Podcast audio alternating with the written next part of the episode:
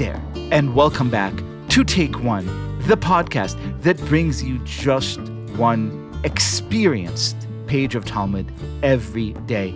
And what a duo of pages we have today, a dynamic duo, Yoma 12 and 13, and they kick things off with this kind of grand, big statement. They say, ladies and gentlemen, there are things in life only experience could teach you. Have a listen. The replacement high priest, should you need a replacement high priest, need not undergo any preliminary initiation.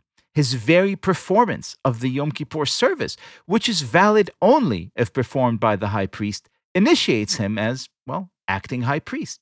As proof, the Gemara states, wasn't it taught in a Baraita with regard to all the sacred vessels that Moses made, their anointment with oil consecrates them?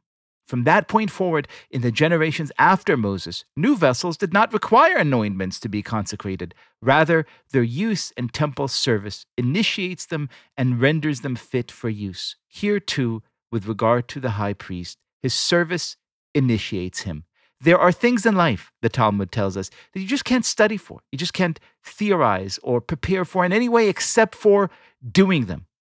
And it gives me great pleasure to talk about this very true and very moving observation with the great Rabbi Dan Ross, straight out of Central Synagogue in New York. Hello, Rabbi Ross. How you doing? Thanks for having me. It's our pleasure. And, you know, we don't have high priests anymore, sadly, but we do have rabbis, the next best thing we could get.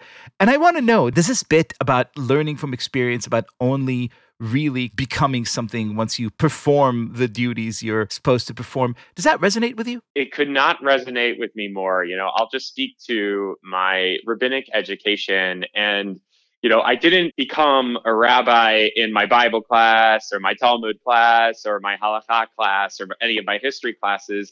You know, I really became a rabbi through my field work and through the opportunities that I had to serve communities in a rabbinic capacity. So I just want to share like a couple of quick stories. One is about my first student pulpit, which was in Williamsport, Pennsylvania, with a very small but mighty and strong and passionate Jewish community. And so I would go out there once a month. I went out there once a month for two years to spend Shabbat with them. And I'll never forget my very first Shabbat. After I had finished leading services, I had given my first sermon from their pulpit. I came into the Kiddush after services and the president of the congregation called me over and said, The rabbi's going to come over and make Kiddush now. And it was the first time that someone had called me rabbi in that way in, in the service. Oh, oh he means me. And I was like, what is going on? Who are you talking to? The rabbi? Who's the rabbi here? That was just like such a jolting moment. And I have to express such gratitude to that community that really takes pride. You know, like you mentioned, like the replacement high priest and the initiated. This is a community that gets a different student rabbi every single year, basically. They take very seriously this obligation that they feel like they have to the Jewish world to train these rabbis. You know, this is a community that in their ideal world would have a full-time rabbi, somebody who's there to serve them, and, and they they aren't able to have that. And so instead, what they do is they have this slew of replacement rabbis year after year after year who they really train to send out to the Jewish world. And I'm so grateful to them that I, I had the chance to serve them in that way. That's one story that I wanted to share. The other I'll just share is the the moment that I really felt like I became a rabbi, which in addition to serving this student pulpit in Williamsport, I was also a rabbinic intern at Columbia Barnard Hillel.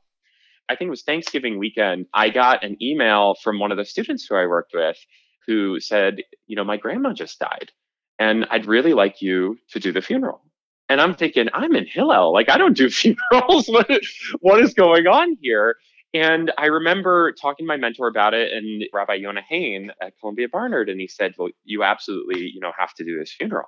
And I was very honored to be asked to do it. And I remember telling the family when I did the conversation prior to the funeral, you know, this is going to be my very first funeral. And they said, well, that would have meant so much to my grandmother, to my mom, because she always liked giving people the opportunity to do their first surgery or their first like you know I you know I don't know.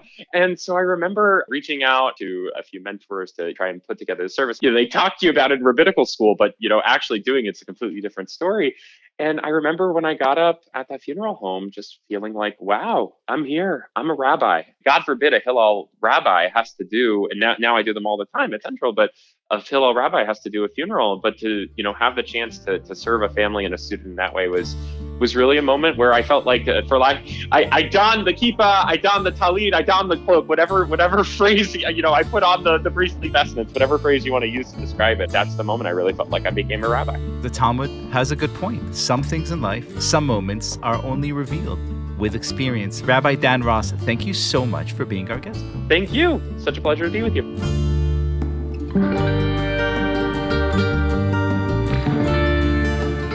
This has been Take One, a production of Tablet Studios. If you enjoy this show, and I hope you do, please go and rate and review us on iTunes or whatever platform you use to listen to podcasts. Each week, we'll be releasing new episodes Monday through Friday, covering the entire weekly portion of Daf Yomi. I'm your host, Liel Leibovitz, and our producers are Josh Cross, Sarah Fredman Aeder, and Robert Scaramuccia. For more information, go to tabletmag.com slash take one or email us at takeone at tabletmag.com. You could find us on Twitter at Take One or join our Facebook group by searching for Take One Podcast. I hope we've made your day a little bit more Talmudic, and we'll see you again soon.